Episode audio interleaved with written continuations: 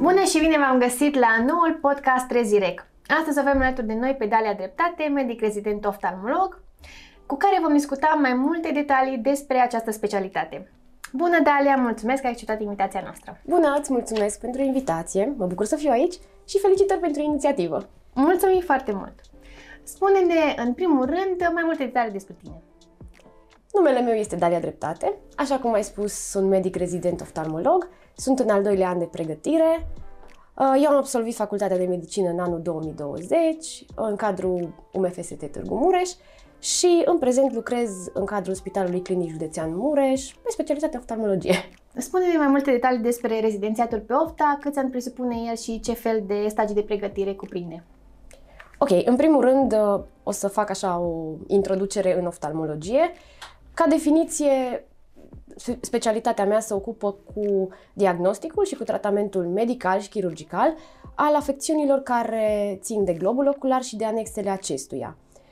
Um, este considerată o specialitate chirurgicală. Pregătirea durează 4 ani, timp în care, timp de câte o lună de zile, facem stagii de pregătire pentru chirurgie generală, neurochirurgie, neurologie, chirurgie plastică, două săptămâni care cuprind bioetica, iar restul perioadei, până la cei patru ani de care am spus, uh, îi reprezintă, de fapt, pregătirea propriu-zisă în oftalmologie. Um, ca să înțelegem mai bine ce înseamnă acest rezidențiat, dacă ai putea să ne povestești cum arată o zi obișnuită din viața ta atunci când mergi la clinică. Sigur că da. Um, cu ceea ce vreau să încep este de fapt cu faptul că uh, noi suntem organizați ca și medici rezidenți în clinica în care lucrez, în echipe de câte două sau trei persoane, depinde, uh, care lucrăm cu un medic primar coordonator, în umbra căruia practic existăm în fiecare zi.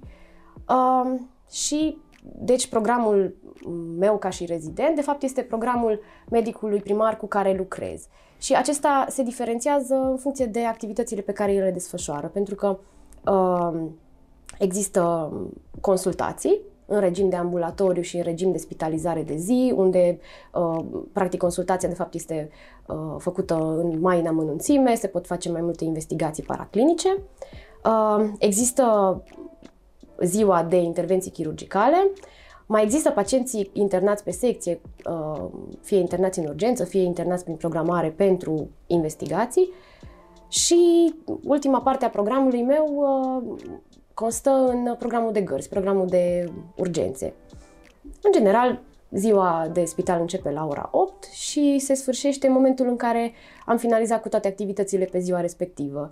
Din păcate, de cele mai multe ori, ziua se sfârșește cu birocrație și cu încheierea situației uh, hârtiilor și a documentelor, pentru că este sistem de stat și oricât de mult vrei să ignori partea aceasta de uh, hârțogăraie și birocrație, e acolo și destul de consumatoare de timp. Uh, așadar, programul propriu-zis cu pacienți începe la ora 8.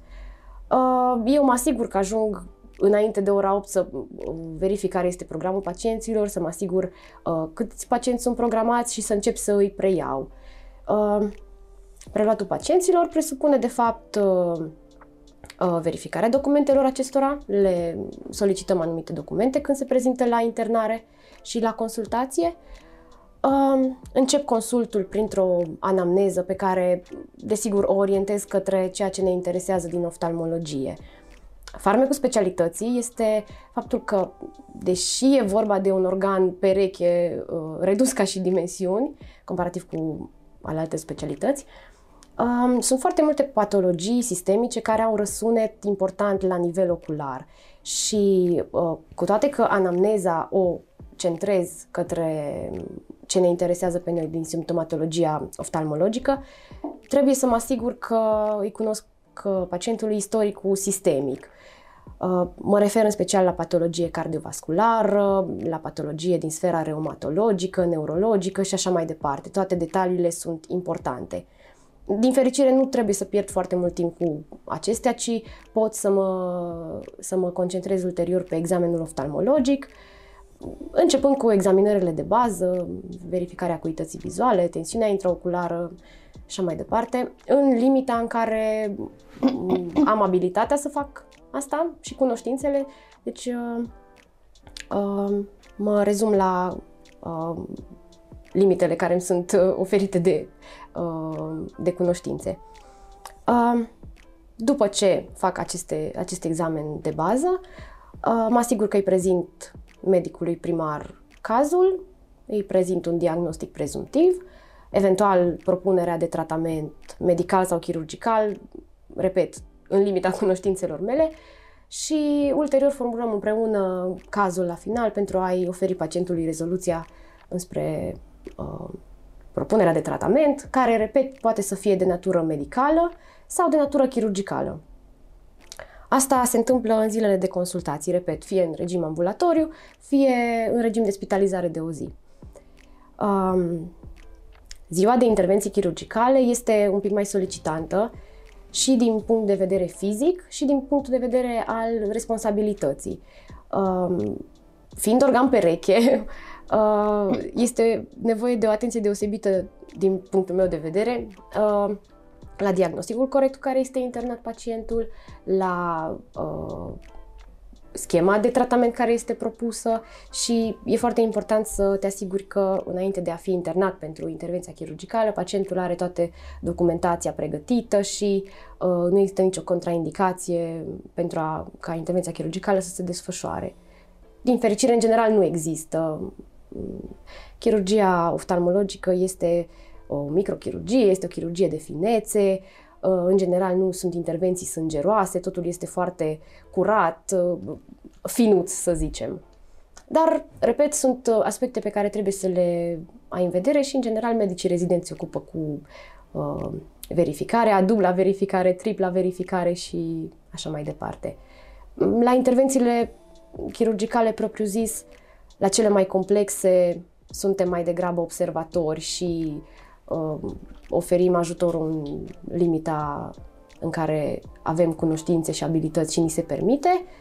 Există și, și intervenții mai uh, de amploare mai mică, cum ar fi cele pentru ploape, excizia diferitelor formațiuni tumorale, excizii și drenare de abcese și așa mai departe, unde într-adevăr avem posibilitatea să facem mai mult, uh, mai mult practic, sub supraveghere, desigur. Uh, înțeleg, deci, că pe lângă ceea ce se consideră popular, cum că medicii oftalmologi uh, sunt doar cei care uh, prescriu rețetele pentru ochelari, uh, rezidențiatul pe oftalmologie presupune mult mai multe, atât partea medicală cât și partea chirurgicală, de la momentul în care preiei pacientul și discuția amănunțită pe care trebuie să o ai cu acesta, tratamentul medical și chiar și chirurgical, uh, Uh, dacă ai putea să ne dai mai multe detalii despre uh, ce înseamnă microchirurgie și cum se diferențiază ea de ce cunoaștem noi ca și chirurgia clasică. În primul rând, așa cum îi spune și numele, este o chirurgie de finețe. În general, se practică sub uh, microscop. Uh, o diferență majoră o constituie faptul că structurile sunt de dimensiuni reduse comparativ cu alte organe din, uh, din corpul omenesc. Uh, automat, fiecare mișcare pe care o faci trebuie să fie mult mai bine controlată, trebuie să te asiguri că ai un control fin al manevrelor pe care le faci și uh, curba de învățare nu este uh, tocmai. Uh, este ușor anevoioasă, să zic. Um, instrumentarul pe care îl folosim este unul special, în primul rând din, datorită dimensiunilor reduse, așa cum am spus, uh, și apoi sunt uh, instrumente specifice uh, diferitelor tipuri de intervenții. Uh, în cazul uh, intervențiilor care mai complexe, de exemplu intervențiilor pentru pol posterior, acolo uh, instrumentarul este cu totul deosebit, atenția la detalii este una cu totul deosebită ce trebuie acordată și um, acesta este și unul dintre motivele pentru care chirurgi care se ocupă de chirurgii oftalmologi care se ocupă de această parte de polul posterior sunt mai puțini și în general obișnuim să uh, trimitem pacienții pe care îi diagnosticăm cu genul de patologii ce se pretează la intervenții către uh, chirurgi care au experiență și care sunt specializați uh, în aceste probleme. Înțeleg că chiar și, uh, nu știu, o mișcare greșită, un unghi uh, greșit ar putea să fie, să ducă către un rezultat uh, negativ în acest tratament chirurgical pe care îl acordați pacienților, având în vedere că uh, ochiul este un organ atât de mic și că aveți nevoie de o foarte mare finețe ca să executați aceste operații. Crezi că e nevoie de o capacitate specială uh, ca să poți să fii uh, medic uh, rezident oftalmolog și să execuți acest tip de operații? În primul rând, eu consider că uh, ai nevoie de anumite abilități ca să fii oftalmolog uh, în general. O să vorbesc separat cumva despre partea medicală a oftalmologiei și despre cea chirurgicală, în care nici nu am foarte multă experiență, fiind, repet, rezident de an mic și uh, curba de învățare fiind una anevoioasă în cazul acestora. Uh, din punctul meu de vedere, pentru a fi un oftalmolog uh, bun, cel puțin, uh, trebuie să fii o persoană care este atentă la detalii și orientată către aceasta. Um, trebuie să acorzi atenție uh, în discuția pe care o porți cu pacientul la uh, lucruri de finețe. În foarte multe patologii este de importanță esențială uh, felul în care pacientul își relatează simptomele.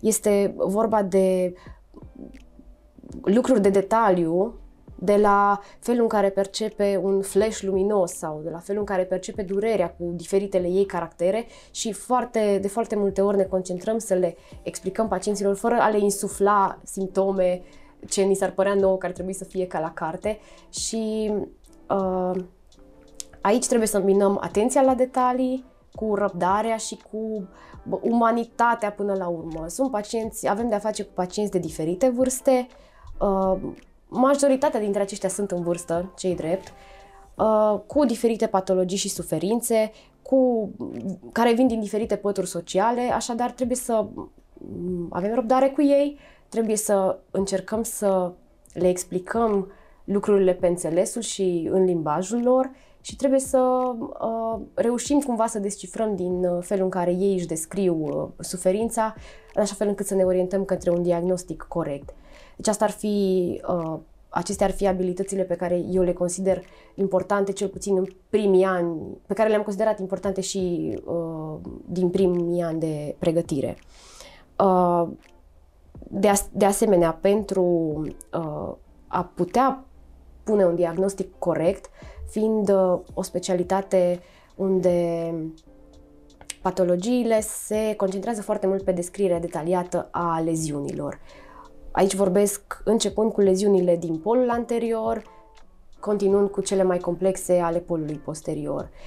Este importantă descrierea lor în ceea ce privește mărimea, forma, culoarea, chiar și o uh, diferență mică de colorație a unei leziuni poate să schimbe complet diagnosticul și automat uh, conduita terapeutică. Uh, iar în ceea, în ceea ce privește chirurgia, așa cum am spus, consider că ai nevoie de o anumită dexteritate, manualitate și uh, răbdare, de asemenea. Nu sunt încă în măsură să spun dacă aceste abilități uh, le poți dobândi în timp.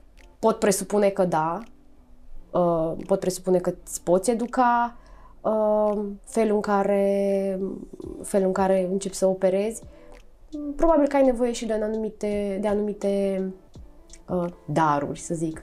Dar, uh, mm, cum, așa cum este uh, în aproape toate specialitățile, nu înseamnă că uh, trebuie să fii neapărat și chirurg. Poți să te axezi foarte bine pe alte, uh, pe alte ramuri ale oftalmologiei și să-i lași pe cei care poate au o dexteritate mai bună sau cărora, care au o dedicație specială, o dedicare specială către această ramură să facă partea de chirurgie. Deci în momentul în care tu termini rezidențiatul pe oftalmologie, poți alege să practici partea medicală sau partea chirurgicală? Da, așa este. Teoretic, odată ce devii medic specialist oftalmolog, poți să faci, uh, poți să practici oricare dintre uh, ramurile acesteia. Dar uh, din experiența mea, care nu este foarte vastă, am observat că fiecare medic alege să, la început, uh, practică o oftalmologie generală, să zicem, iar ulterior începe să uh, își selecteze pacienți în funcție poate de preferințe, poate de abilități și așa mai departe. Și să devină, să devii cu adevărat bun într-o anumită ramură. Nu, eu nu consider că poți să fii uh, perfect sau cel mai bun în toate da. domeniile, ceea ce cred că e valabil general. Uh, cred că și ca și student la medicină, chiar dacă ai cunoștințe medicale uh, mai vaste decât ale populației generale, îți este greu să îți imaginezi cum este rezidențiatul pe oftalmologie, deoarece avem un contact foarte limitat în timpul studenției cu această materie. Uh, dacă ai putea să ne dai mai multe detalii despre gărzi și urgențe care pot să apară în oftalmologie? Așa este, cum ai spus tu, este, a fost foarte dificil și pentru mine să um, îmi dau seama dacă, înainte de a face alegerea, dacă îmi va plăcea această specialitate, pentru că realmente nu am avut un contact foarte strâns cu specialitatea.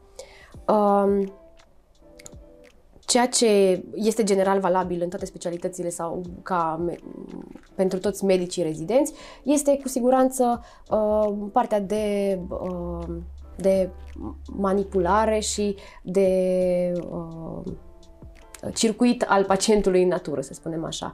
Adică faptul că am uh, participat la stagii în uh, diferite specialități, în tipul facultății, m-a ajutat să-mi dau seama uh, cum să fac o anamneză corectă, cam ce înseamnă un examen clinic uh, și care sunt pașii ulterior către uh, stabilirea diagnosticului și a conduitei terapeutice. Asta așa, general vorbind. Uh, Um, apoi în rezidențiat a trebuit, să, adică la începutul perioadei de rezidențiat a trebuit să mai învăț uh, tot ce înseamnă partea de circuit în ceea ce privește uh, documentele medico-legale și aici mă refer de la uh, foi de observație care trebuie să conțină uh, inclusiv consimțămintele a uh, pacienților, de la bilete de externare și așa mai departe, bilete de trimitere, investigații. Toate acestea sunt documente medico-legale uh, cărora în facultate într-adevăr nu le-am acordat foarte multă importanță. Acum, uh, lucrând cu ele și manevrându-le, uh, îmi dau seama că este foarte important să le verifici de mai multe ori, să te asiguri că tot ce este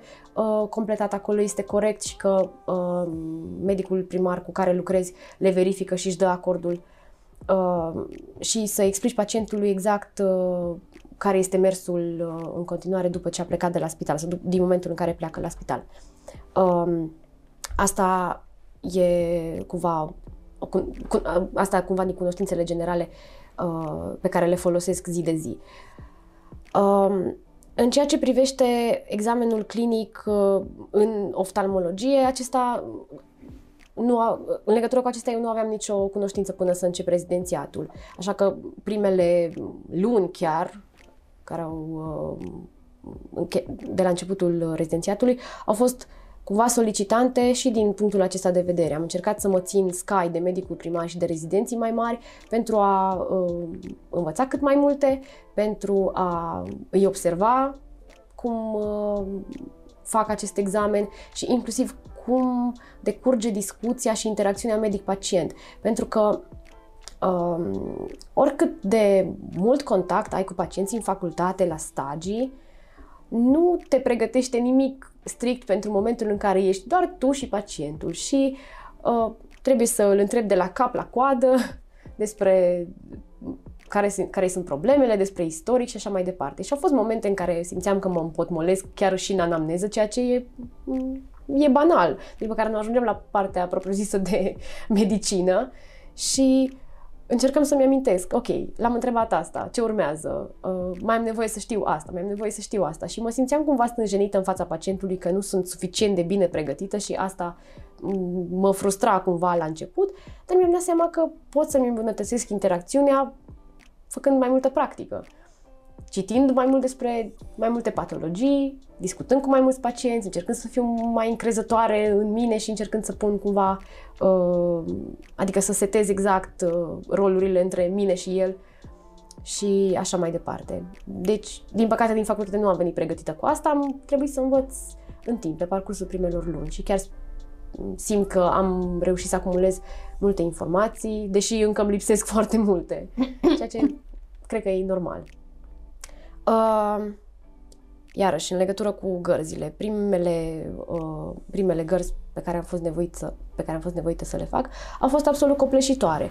În primul rând era obositoare din punct de vedere fizic, pentru că nu eram obișnuită să uh, petrec 24 de ore în spital, uh, în care de multe ori uh, din aceste 24 de ore, probabil mai mult de 10 sau 12 le petreceam stând în picioare, uh, interacționând cu foarte mulți pacienți de toate felurile, uh, cu toate genurile de caracter, pentru că mm, și asta este unul dintre poate dezavantajele uh, specialităților care au de-a face cu pacienți. Unii dintre ei sunt uh, recalcitranți, unii uh, sunt uh, mai neînțelegători, alții nu au răbdare, alții nu pricep. Trebuie să te înarmezi cu răbdare și cu vorbe bune pentru fiecare dintre fiecare categorie dintre aceștia. Uh, da, așadar, primele gărzi au fost copleșitoare din punctul acesta de vedere, din punctul de vedere al faptului că nu aveam absolut nicio cunoștință în legătură cu cum se, uh, cum se desfășoară un, uh, un examen clinic într-o gardă, în oftalmologie și apoi am, am mai venit și presiunea faptului că trebuie să iei decizii relativ repede. Într-adevăr, în oftalmologie, gărzile sau urgențele nu țin cumva de viață și de moarte, ceea ce pentru mine este uh, reconfortant, pentru că nu consider că așa ceva ar fi pentru ar fi potrivit pentru personalitatea mea, însă cu toate acestea trebuie să sunt cazuri uh, uh, de urgențe unde trebuie să te miști repede, trebuie să iei decizii rapide ca să-i aduci un beneficiu real pacientului. Aceste urgențe pot să facă totuși diferența între uh, păstrarea sau pierderea uh, simțului vederii unui pacient. Da, uh, sunt urgențe, sunt cazuri în care uh, rapiditatea în, uh, în punerea diagnosticului și în uh, inițierea tratamentului poate să facă o diferență între uh, o recuperare uh, în totalitate sau într-o recuperare sechelară, care într-adevăr este dramatică. Uh, acesta este un alt motiv pentru care eu consider oftalmologia, deși este o specialitate uh, cumva uh, uh, ce este luată drept în superficialitate, să spunem, uh, eu consider că este foarte importantă pentru calitatea vieții pacientului. Adică simțul văzului este, este un simț pe care Uh, cred că nu îl apreciezi îndeajuns decât în momentul în da. care îl pierzi. Cel puțin asta este uh, părerea mea după un an de muncă cu pacienții și de discuții cu pacienții. Așadar, este crucial să poți să îl ajuți, să, să ajuți pacientul și să se recupereze, să se recupereze în totalitate. E adevărat că de cele mai multe ori avem de a face cu urgențe care nu sunt uh, majore. Mm, cele mai multe cazuri sunt de patologie infecțioasă acută sau patologie uh, inflamatorie acută. Avem de-a face cu uh, traumatisme minore, uh, loviri cu diverse uh, obiecte, uneori și agresiuni, corp străini intraoculari, intraocular de fapt mai, uh, mai rar, dar pe suprafața oculară și așa mai departe. Uh, sunt și cazuri dramatice cu politraumatisme sau cu uh, patologie de pol posterior, unde realmente prognosticul este, este rezervat. Uh, e greu să poți să-i dai pacientului vestea că, deși ai făcut tot ce era corect și ca la carte, uh, nu își va recupera văzul în totalitate și asta probabil că niciodată. Aici mă refer la, uh, repet, la traumatismele severe, în care integritatea globului ocular este pierdută, la patologii precum dezlipirile de retină sau tot felul de ocluzii vasculare, care, repet, chiar dacă tu, din punct de vedere uh, teoretic, ai făcut tot ce era, uh, tot ce era ca la carte, nu ai un rezultat favorabil pentru pacient și asta e cu adevărat dramatic. Câte gărzi trebuie să faci? Obligatoriu prin contract, cel puțin în, uh, în spitalul în care lucrez, este obligatorie o gardă. Bine, uh, medicul rezident în gardă, desigur, și nu doar în gardă, are o, limita- o responsabilitate limitată. Adică noi suntem umbra medicului primar sau al, specialist cu, al medicului specialist cu care lucrăm. Um, este obligatoriu să facem această gardă și pe lângă aceasta uh, eu mai fac uh, câte gărzi este necesar să acoperim toate zilele dintr-o lună. Astfel, uh, medicii primari își împart la începutul lunii gărzile așa cum consideră după regula internă și, în general, rezidenții, în funcție de medicul cu care lucrează, își preiau gărzile acestuia și, practic, îi sunt ajutorul acestuia. Dacă medicul cu care lucrează nu se întâmplă să nu facă, să nu facă gărzi, cum este în cazul meu, eu mă afiliez altor medici și când sunt uh, uh, când au gărzi neacoperite, mă duc și uh, le sunt eu rezidentul uh, de bază acolo. Uh, cel puțin la noi în clinică, uh, garda este constituită doar din medicul primar sau specialist și un medic rezident. Uh, asta e, asta e tot. Fiindcă este o secție relativ mică, uh, ca număr de rezidenți nu suntem foarte mulți, însă suntem suficienți pentru a nu fi nevoit să facem mai mult de două sau trei gărzi într-o lună, ceea ce, ceea ce e un aspect pozitiv. Da, faptul că nu trebuie să uh, faceți multe gărzi, cred că poate reprezenta un avantaj de luat în considerare pentru mulți studenți. Așa este, cel puțin și eu am luat în vedere acest aspect în momentul în care, în momentul în care am fost pusă în fața faptului de a alege. În plus, uh, Într-adevăr, sunt multe, sunt zile în care sunt mulți pacienți care uh, se prezintă la serviciu de urgențe, dar nu pot să zic că oftalmologia este o specialitate unde gărzile sunt extraordinar de solicitante. Adică, în general, uh, uh, în general, pe timpul nopții, numărul de urgențe este redus.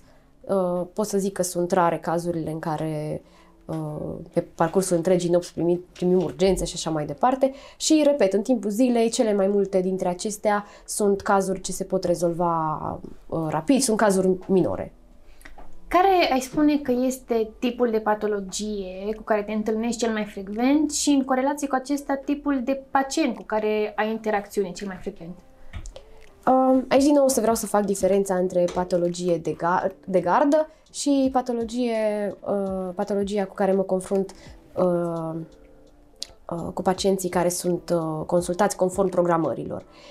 Uh, la consultațiile conform programărilor, cel mai des văd pacienți vârstnici care suferă de cataractă.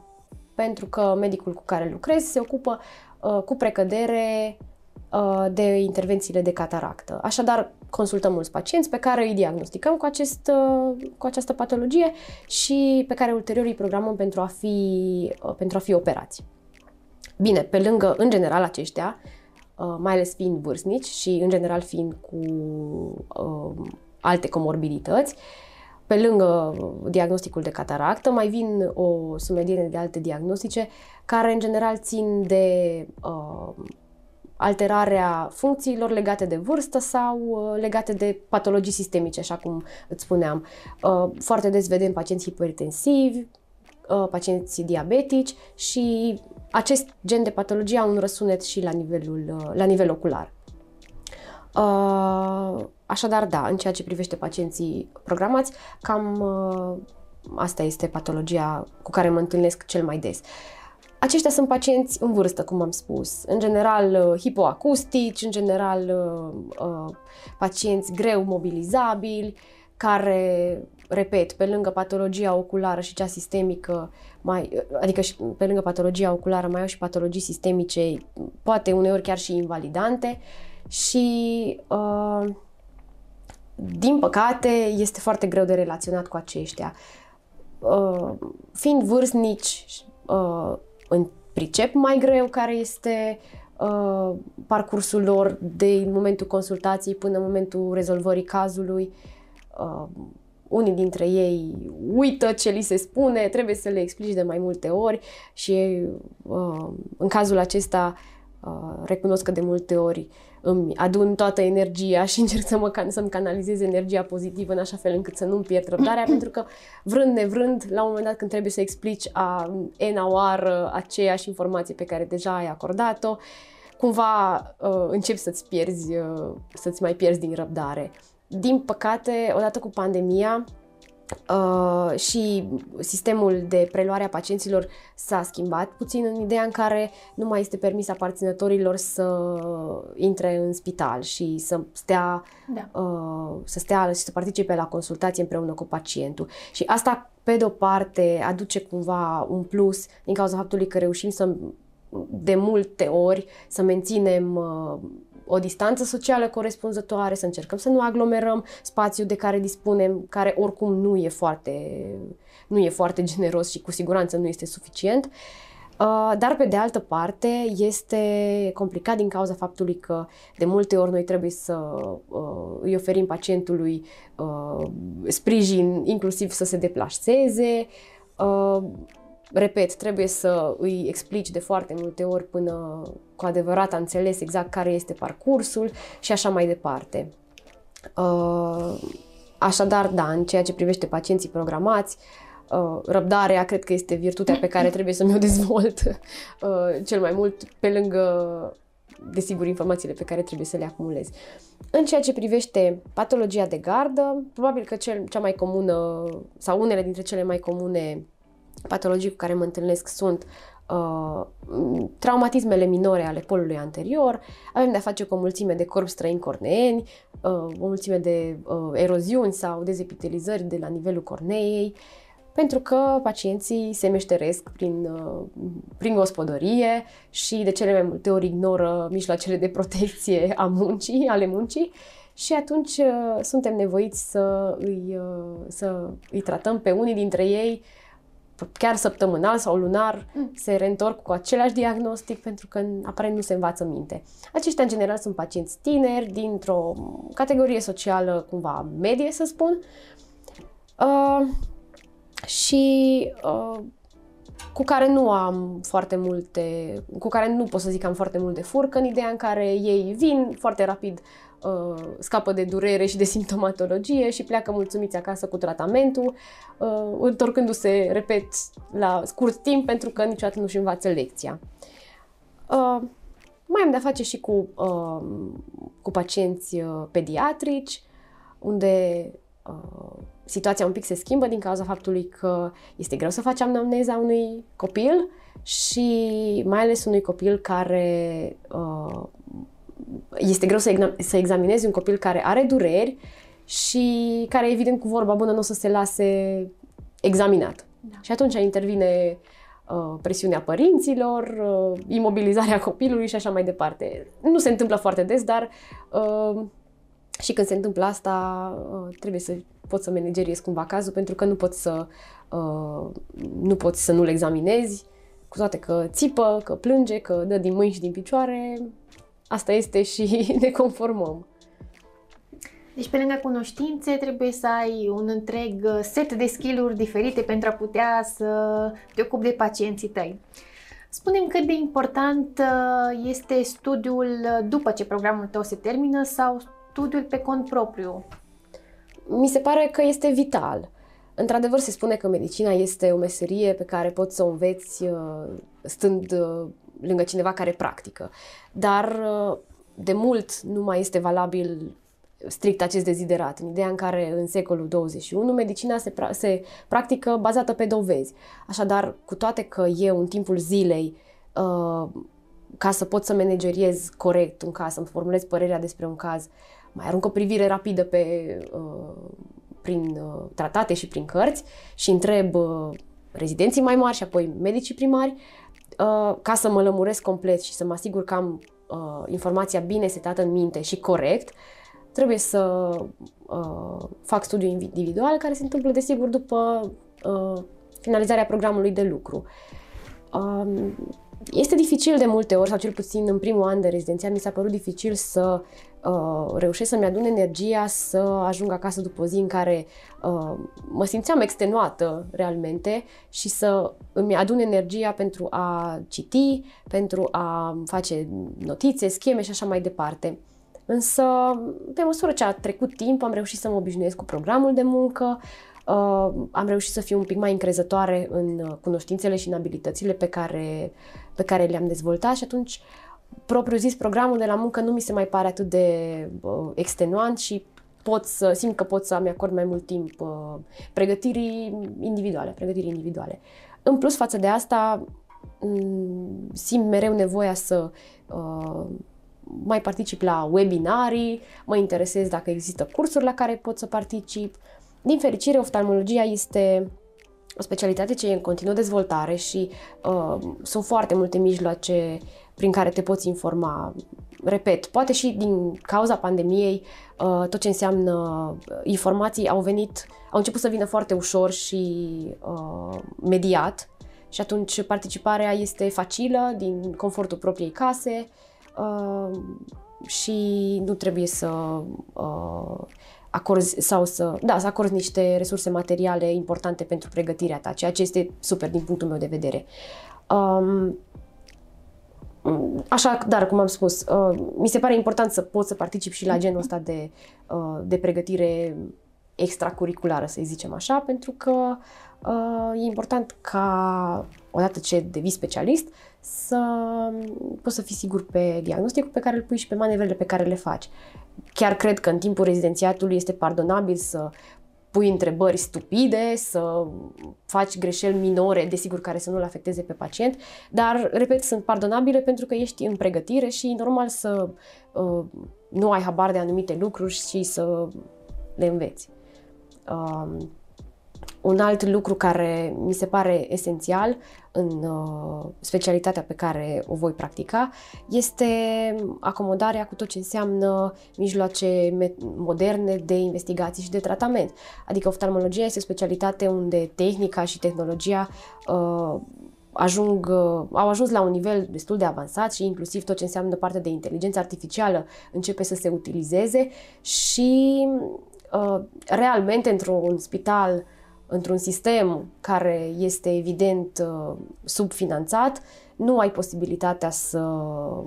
Adică nu ai acces la toate, tot genul acesta de tehnică și uh, singurul fel în care poți să te pregătești și să ai ocazia să lucrezi cu diferită aparatură și așa mai departe, este participând pe cont propriu la diferite traininguri, la diferite workshop-uri și așa mai departe, care uh, implică automat din timpul tău liber, să dai din timpul tău liber, să acorzi uh, niște resurse financiare ce uneori chiar nu sunt de neglijat.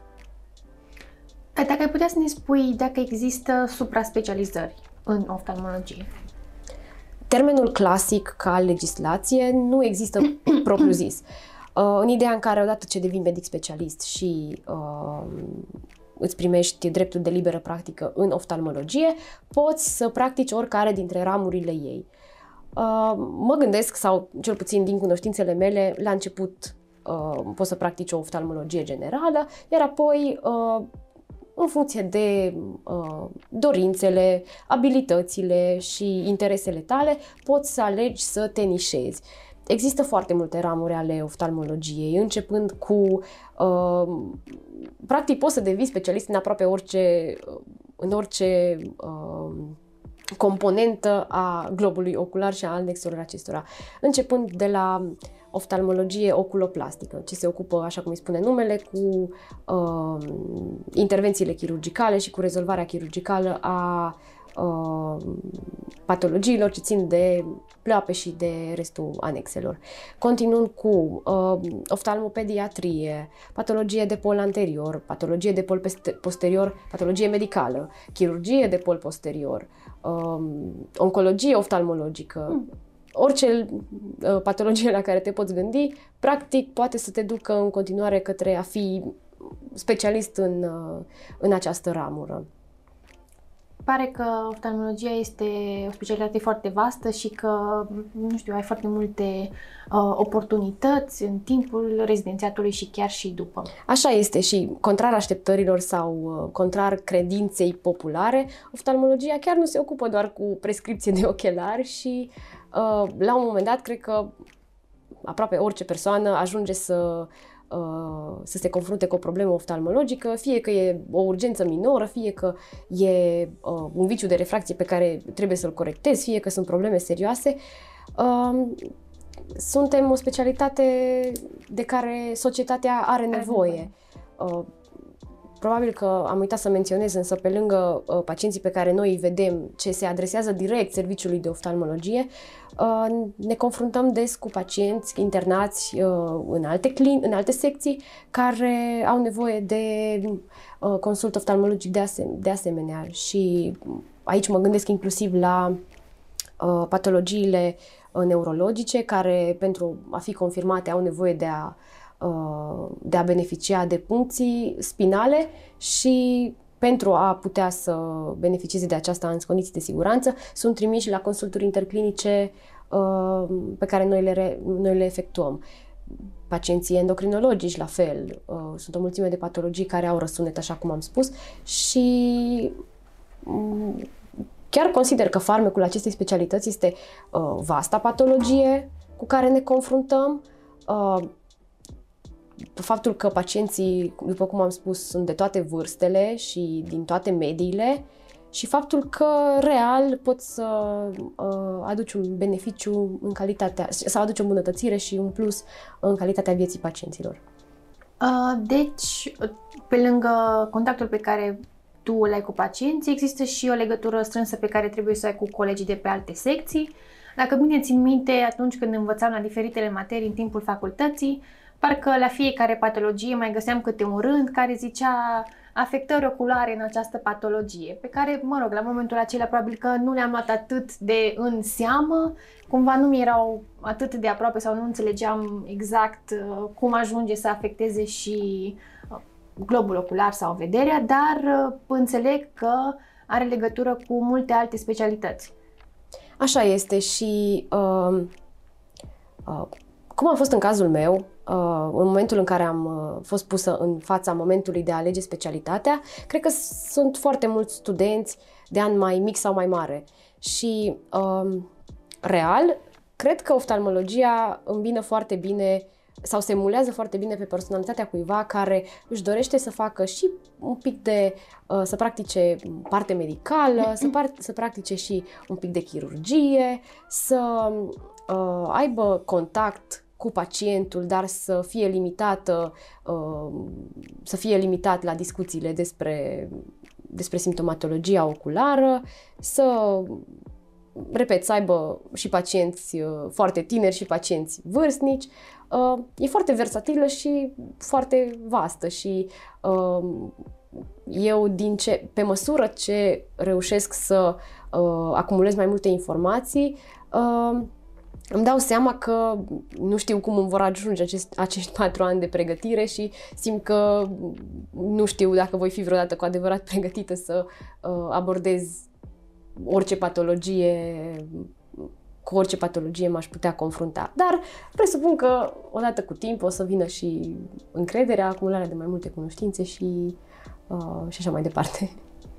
Uh, fiind acum în anul 2 de rezi, cred că poți să vezi mai bine Uh, părțile frumoase ale specialității pe care ți-ai ales-o, dar spune-mi, te rog, uh, în momentul în care ai fost pus să, să alegi, de ce a fost alegerea ta oftalmologia? Așa cum am spus, uh, am avut foarte multe, sau eu mi-am început alegerea prin, elim, prin eliminarea specialităților pe care nu mi-aș fi dorit să le fac. Și e o poveste cumva amuzantă, cel puțin în în cercul meu de prieteni și în familie, pentru că în primii ani de facultate eu excludeam cu vehemență alegerea oftalmologiei, deși foarte multă lume îmi spunea că ar trebui să o iau în considerare pentru că, din punctul lor de vedere, ar fi fost o specialitate care mi s-ar potrivi. Și m-am încăpățânat să o refuz cu vehemență.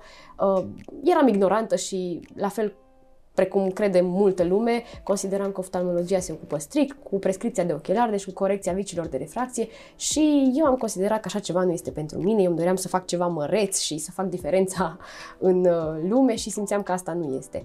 Dar, uh, din fericire, m-am trezit uh, la realitate la timp și mi-am dat seama că Uh, specialitatea aceasta chiar include tot ce mi-aș fi, mi-aș fi putut dori de la uh, viața profesională și pe care să o pot îmbina cu viața personală de asemenea. După cum am spus, uh, am și componenta de uh, patologie medicală, deci care se tratează uh, cu tratament medical. Există și posibilitatea de a face chirurgie. Repet, uh, nu sunt încă în momentul în care să pot să spun dacă voi face vreodată chirurgie în oftalmologie. Sunt în punctul în care îmi doresc să probez, să încerc să descoper dacă am abilitățile uh, necesare, dacă îmi place această parte și ulterior mi-aș dori să pot să decid asta. Dar știu că, adică sunt fericită că există, există și posibilitatea aceasta. Uh, am și interacțiune cu pacienți, pe care, deși credeam că nu mi-o doresc, am realizat că îmi aduce o, o mulțumire sufletească destul de importantă, pentru că la, final, la finalul zilei mi se pare și asta destul de important. Eu nu mi-am dorit să aleg o specialitate în care um, tratamentul și managementul pacientului să nu aducă rezultate sau să, ducă la, să aducă rezultate într-o perioadă lungă de timp.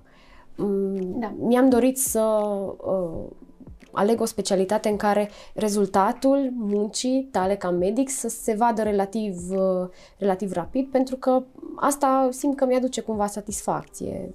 Momentan sunt în punctul în care, desigur, fac doar parte dintr-o echipă uh, mai mare și uh, um, ceea ce fac eu, de fapt, adică responsabilitățile mele sunt limitate, dar chiar și așa mă simt mulțumită de, de acest aspect. Um, Așadar, am spus că îmbină și partea medicală și partea chirurgicală, ceea ce îmi doream, pentru că nu eram hotărâtă între cele două. Uh, am și partea de interacțiune cu pacienți, dar limitată și uh, în ceea ce privește perspectivele de viitor, mi se pare că oftalmologia chiar este o specialitate ce va fi în continuă dezvoltare. În primul rând, în ceea ce privește patologiile cronice care vin odată cu vârsta, datorită faptului că suntem la nivel mondial o populație în, a, cărei vârstă, a cărei medie de vârstă crește, deci devenim, din ce în ce, devenim o populație din ce în ce mai îmbătrânită, automat va fi nevoie de mai mulți medici care să acopere nevoia de diagnostic și de tratament a acestor pacienți, a acestei populații îmbătrânite. Așadar, nu îmi fac griji pentru viitorul în ceea ce privește un loc de muncă. Uh, apoi, ar mai fi și faptul că uh, este o specialitate în care, într-adevăr, chiar dacă ai responsabilitate, cum este de fapt orice ramură da. a medicinii, Uh, nu trebuie să iei decizii de viață și de moarte, decizii on spot care să, de care să depindă viața pacientului, ai timp să gândești un caz și asta e, mi se pare important pentru persoanele care poate sunt mai emotive sau care uh, nu reacționează bine la factorul de stres și la presiunea aceasta a timpului. Și uh, realmente mi-am dorit și o specialitate în care uh, să pot să îmbin și viața personală, pentru că la momentul la care am ales, mi-am dat seama, uh, mi-am setat prioritățile pe care le-am în viață, mi-am făcut un plan uh, cu ceea ce îmi doresc pe viitorul mediu și pe viitorul îndepărtat și am considerat că oftalmologia se poate îmbina foarte bine cu restul planurilor pe care le făcusem deja. Dacă ai putea să-mi spui în uh, ceea ce privește, cum ai comparat tu rezidențiatul în România cu rezidențiatul în alte țări, dacă ai putea să-mi spui argumente pro și contra pentru ambele variante și de ce ai ales tu să faci rezidențiatul în România? Realmente nu pot să fac un diagnostic diferențial între cele două, fiindcă momentan încă nu am reușit să particip la vreo stagiu de pregătire în străinătate și uh, părerea pe care o am este pur teoretică la momentul acesta. Uh, după cum am spus, uh, din păcate, practic medicina într-o țară unde sistemul de sănătate este subfinanțat și cu toate că uh, tot ce ține de personal și de pregătire și așa mai departe se ridică la, la așteptările pe care le aveam, nu mediul în care lucrez nu mi oferă toate oportunitățile pe care mi le-aș dori și pe care în alte țări mai dezvoltate le-aș avea.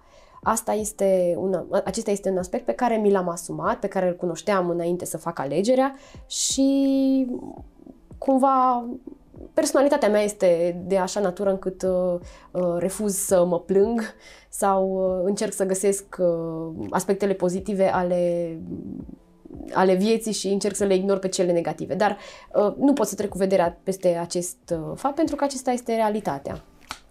Uh, consider că într-o țară unde, uh, unde sistemul de sănătate este mult mai bine dezvoltat, clar aș avea beneficiile și avantajele uh, deprinderii unor, uh, unor alt fel, unor alt uh, gen de abilități. Dar uh, pentru mine, la momentul la care am, am ales să plec în străinătate, nu, nu era o opțiune uh, din cauza factorului personal.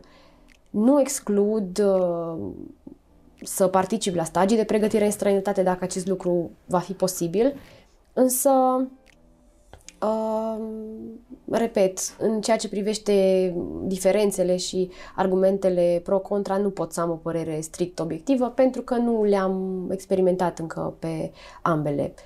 Este foarte diferită pregătirea într-o anumită specialitate și între diferitele centre universitare. Uh, desigur, fiecare își face alegerea în funcție de mai mulți factori. Eu, uh, la momentul în care am fost nevoită să aleg, mi-am dorit să uh, fiu într-un loc relativ familiar. Pentru mine a fost confortabil să știu că, fiind absolv- absolvind facultatea în acest oraș, uh, sunt familiară cu, cu felul de pacienți cu care mă întâlnesc, că am cunoștințe uh, în legătură cu mersul lucrurilor în spital în general uh, și că pot să îmi desfășor activitatea într-un mediu în care uh, nu sunt complet străină. Pe, am încercat înainte de alegere să iau legătura cu rezidenții care erau deja în clinică și feedback-ul pe care l-au avut a fost unul relativ pozitiv și atunci uh, am știut că acesta este orașul în care îmi doresc să rămân și să-mi continui pregătirea. Cu toate că, de, de sigur, există avantaje și dezavantaje în fiecare, în fiecare centru. Dacă ai putea să ne dai mai multe detalii despre ce oportunități ai de a executa stagii de pregătire în alte țară. Din cunoștințele mele, repet, uh, nu am aplicat încă. Uh, este necesar să-ți trimiți scrisori de intenție și uh, dosarul, practic, să-l trimiți către clinicile în care te gândești că ți-ar plăcea să-ți desfășori stagiile și ulterior începe o, un demers care uneori poate să fie nevoios, în ceea ce privește aprobările ce vin de la Ministerul Sănătății, uh, din cunoștințele mele trebuie să îți întrerupi stagiul de pregătire în România și uh, odată, ce, odată întors din uh, stagiul de pregătire în țara pe care ai ales-o, trebuie să depui cerere pentru echivalarea respectivului stagiu de pregătire și urmând perioada de așteptare a verdictului și așa mai departe. Um, cu toate că pare un proces anevoios, cel puțin legislativ vorbind, eu consider că merită asumarea acestui gen de experiență. Spun asta prin prisma experienței pe care am avut-o în timpul facultății. Am încercat să iau cât mai multe stagii posibile în străinătate și să văd cum se desfășoară activitatea în alte țări, pentru că cred că poate să-ți aducă doar beneficii, chiar și dacă uh, experiența nu este neapărat uh, pozitivă, uh, informațiile și uh, experiența pe care o acumulezi, în final poate să îți aducă un plus. Mm, să vorbim puțin și despre uh, cum este uh, sporul pe specialitatea de oftalmologie și în concordanță cu acesta și salariul pe care un medic rezident îl are. În regulă, în specialitatea mea, sporul pe care poți să îl primești se încadrează între procentele 12 și 15 și în funcție de uh, managementul spitalului, acesta decide care dintre intervalul, adică ce procent din intervalul acesta uh, se acordă. În cazul meu, adică în clinica de oftalmologie din Târgu Mureș, sporul pentru oftalmologie este de 15%, adăugându-se salariului de bază, și în plus mai există o modică remunerație pentru programul orelor de sală. Nu știu să-ți spun exact uh, în procente sau în sume, dar uh, ideea este că cu cât există mai multe intervenții chirurgicale la care asiști, cu atât poți să primești un, uh, un plus în, în salariul de bază. Este acest salariu unul mulțumitor sau corect în concordanță cu efortul depus? Este greu de spus pentru că eu fac comparația cu uh, adică, pe de o parte, fac comparația cu anii facultății în care nu munceam și în care veniturile mele erau zero, comparativ cu acestea, da, este, este mulțumitor. Uh, dacă pun în balanță, probabil, uh, alte meserii în care responsabilitatea nu este la fel de mare, în care riscurile nu sunt la fel de mari, nu consider că este un salariu mare.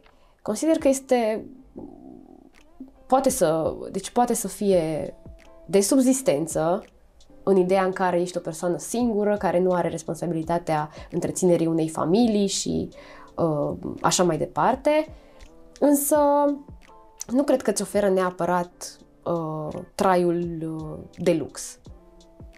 Este Depinde acum și de fiecare cum reușește să-și drămuiască banii, pe ce decide să-i cheltuie, însă mie mi se pare important uh, la finalul lunii să reușesc să fac um, niște economii, pentru că mi se pare, uh, mi se pare că e cel mai corect așa să uh, am și o sursă de venit, adică să am o siguranță a unei uh, a unei sume de bani pusă deoparte. Îmi doresc să pot să investesc în educația mea, pentru că tot ce înseamnă uh, educație suplimentară costă, de la um, resurse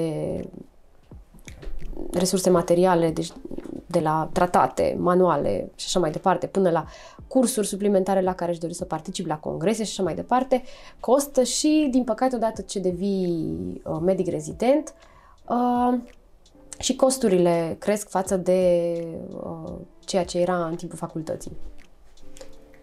Care îi spune că sunt uh, oportunitățile de angajare după ce termini rezidențiatul, atât în uh, partea de uh, privat, cât și în cea de stat?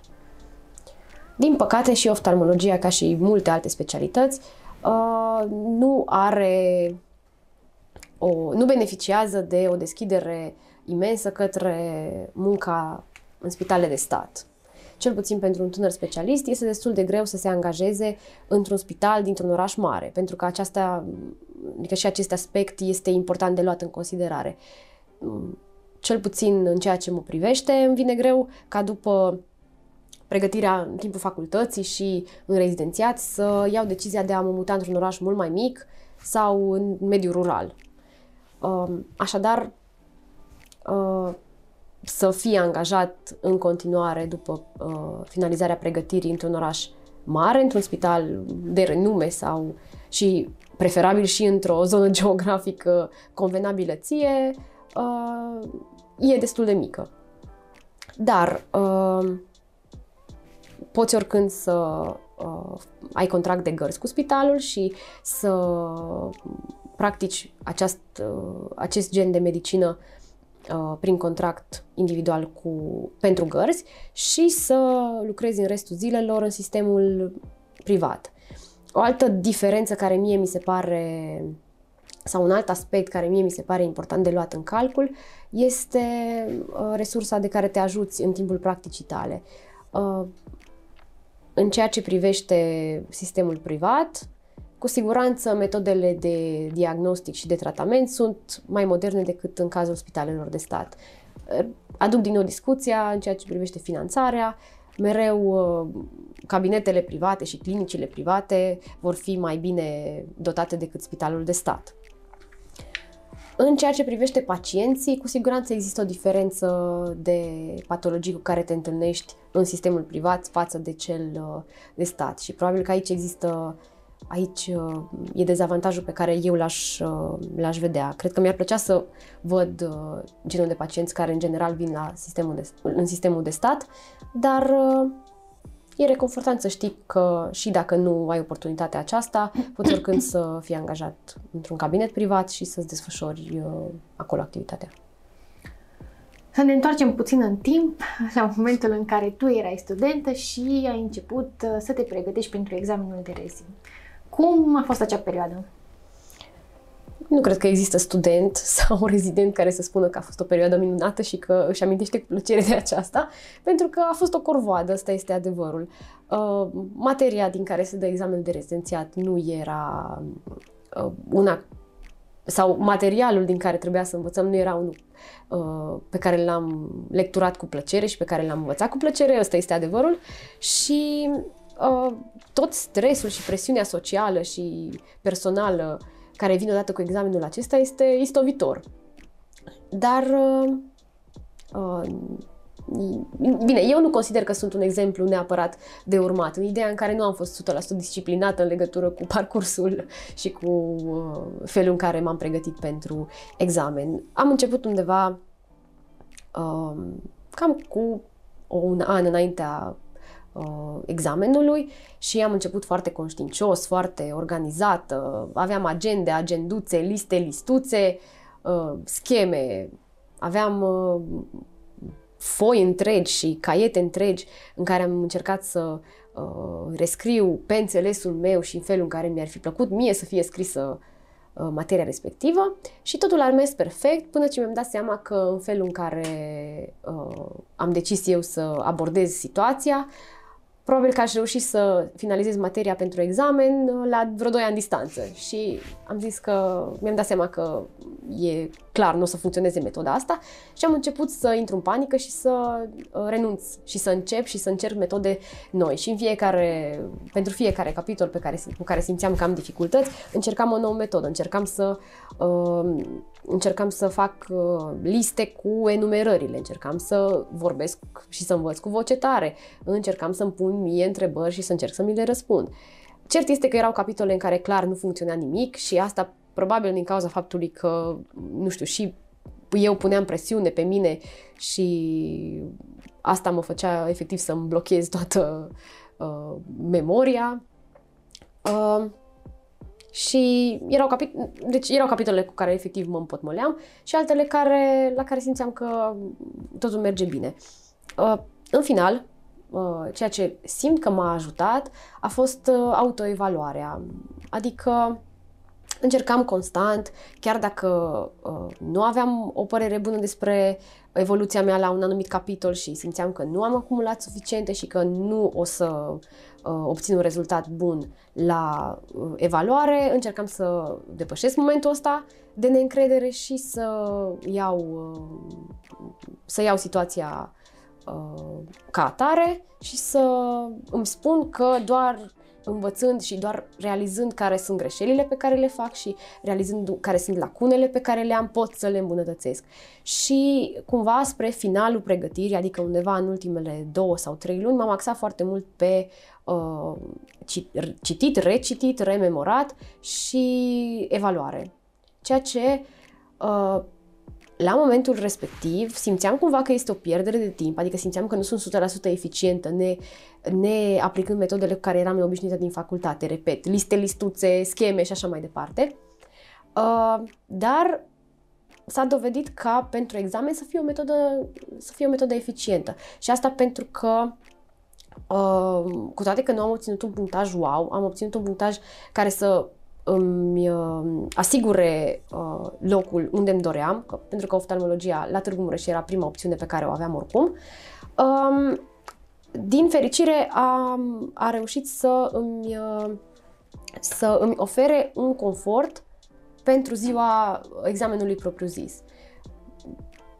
Ceea ce a fost ciudat în experiența mea a fost faptul că deși uh, am trecut printr-un carusel de emoții pregătindu-mă pentru examen, de la uh, Uh, frustrare, la supărare, la uh, dorința de a renunța și așa mai departe. În ziua examenului am fost uh, suspect de relaxată și faptul că am reușit să mă odihnesc și să mă alimentez corect în ziua respectivă și să uh, cumva iau toată presiunea de pe umerii mei, asta m-a făcut să iau, uh, să gândesc mult mai logic întrebările și să, uh, dau, să dau răspunsurile într-un fel care bă, s-a dovedit a fi, a fi favorabil. Prin uh, evaluare te referi la uh, acele teste, grile care există pe diferite platforme. Bune. Așa este, da, da, chiar m-am folosit de ele și mi-am dat seama că atâta timp cât mai multă lume le-a, uh, sau atât timp cât respectivele platforme au trecut uh, testul timpului, erau deja destule generații de studenți care, le, uh, care au trecut prin ele și multă lume avea un feedback pozitiv în legătură cu asta, am, mi-am spus că De ce nu? Adică până la urmă este un examen la care chiar merită să, merită să încerci toate metodele și să dai tot ce, uh, tot ce poți tu pentru a obține un rezultat pozitiv. Eu mereu mi-am spus că nu este un capăt de lume acest examen de rezidențiat. Adică, într-adevăr, presiunea pe care o pui uh, tu pe tine, pe care o pune familia, uh, mediul exterior, este una imensă și mi se pare că este una mult mai mare decât ar trebui, într-adevăr, să fie. Este un examen important. Uh, faptul că trebuie să-ți alegi specialitatea pe care probabil o vei practica până la finalul carierei tale este un aspect este un aspect uriaș și asta aduce cu sine o presiune. Dar faptul că alegi, faci o alegere greșită sau ai o zi proastă și nu obții un, rez, un rezultat mulțumitor la examen, nu înseamnă nimic. Adică nu te definește ca persoană, nu te definește ca medic. Există oricând uh, opțiuni, poți să renunți, poți să-ți schimbi specialitatea, poți să uh, mai dai odată examenul, chiar nu e un capăt de lume. Și odată ce eu am realizat lucrul ăsta, am reușit să mă relaxez și să iau situația ca atare și să mm, just go with the flow, cred. Ce le spune celor care se află aproape de finalizarea facultății și poate n-au nicio idee despre cum ar trebui să-și aleagă specialitatea pentru rezidențiat? Eu chiar cred că este benefic să faci, să-ți faci un algoritm în care să împarți specialitățile în funcție de categoria lor. Adică, odată, mi se pare că e important să-ți dai seama dacă vrei să faci o specialitate clinică sau paraclinică. Deci dacă vrei să ai de-a face cu pacienți sau, din potrivă, vrei să nu, să nu fii implicat deloc uh, cu aceștia. Apoi, dintre specialitățile uh, clinice, mi se pare de asemenea important să-ți dai seama dacă este pentru tine și partea chirurgicală. Dacă îți place asta, dacă simți că ai manualitate și dexteritate pentru a efectua intervenții și așa mai departe. Și ulterior, uh, ulterior cred că ar trebui să uh, pui în balanță și ceea ce îți dorești pe viitor, în ceea ce privește uh, viața personală, să te gândești care sunt perspectivele de muncă, pentru că uh, realmente este greu să iei o alegere și să uh, alegi o specialitate care este wow, dar care nu-ți poate oferi nimic sau nu-ți poate oferi siguranța locului de muncă. Adică este totul uh, amuzant, distractiv și așa mai departe, până în punctul în care chiar depinzi de, chiar depinzi de asta ca și subzistență. Mi-ar plăcea să încheiem cu un mesaj din partea ta pentru studenții care o să se uite la acest podcast, fie el despre oftalmologie sau medicină în general. În ceea ce privește oftalmologia, eu nu vreau să conving pe nimeni, dar chiar cred că este o specialitate, este o specialitate foarte faină și de multe ori subestimată. Dar uh, uh, sfatul pe care pot să-l dau în general este că um, ar trebui să alegi cu mintea, dar ar trebui să pui și, să-ți pui în balanță și uh, perspectivele din viața personală. Asta ar fi una.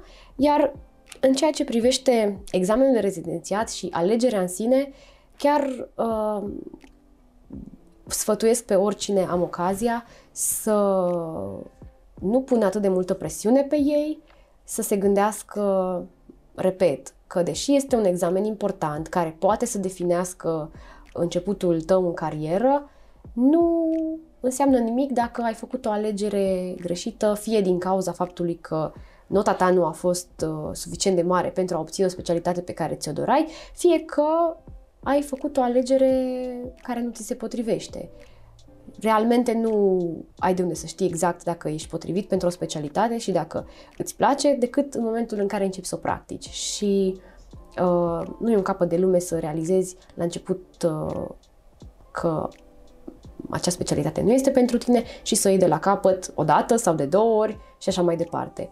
Așadar, consider că trebuie să te relaxezi, să uh, faci un pas înapoi, și să îți uh, setezi foarte bine prioritățile și să fii realist cu ceea ce îți dorești și cu abilitățile pe care le ai pentru a face o alegere bună.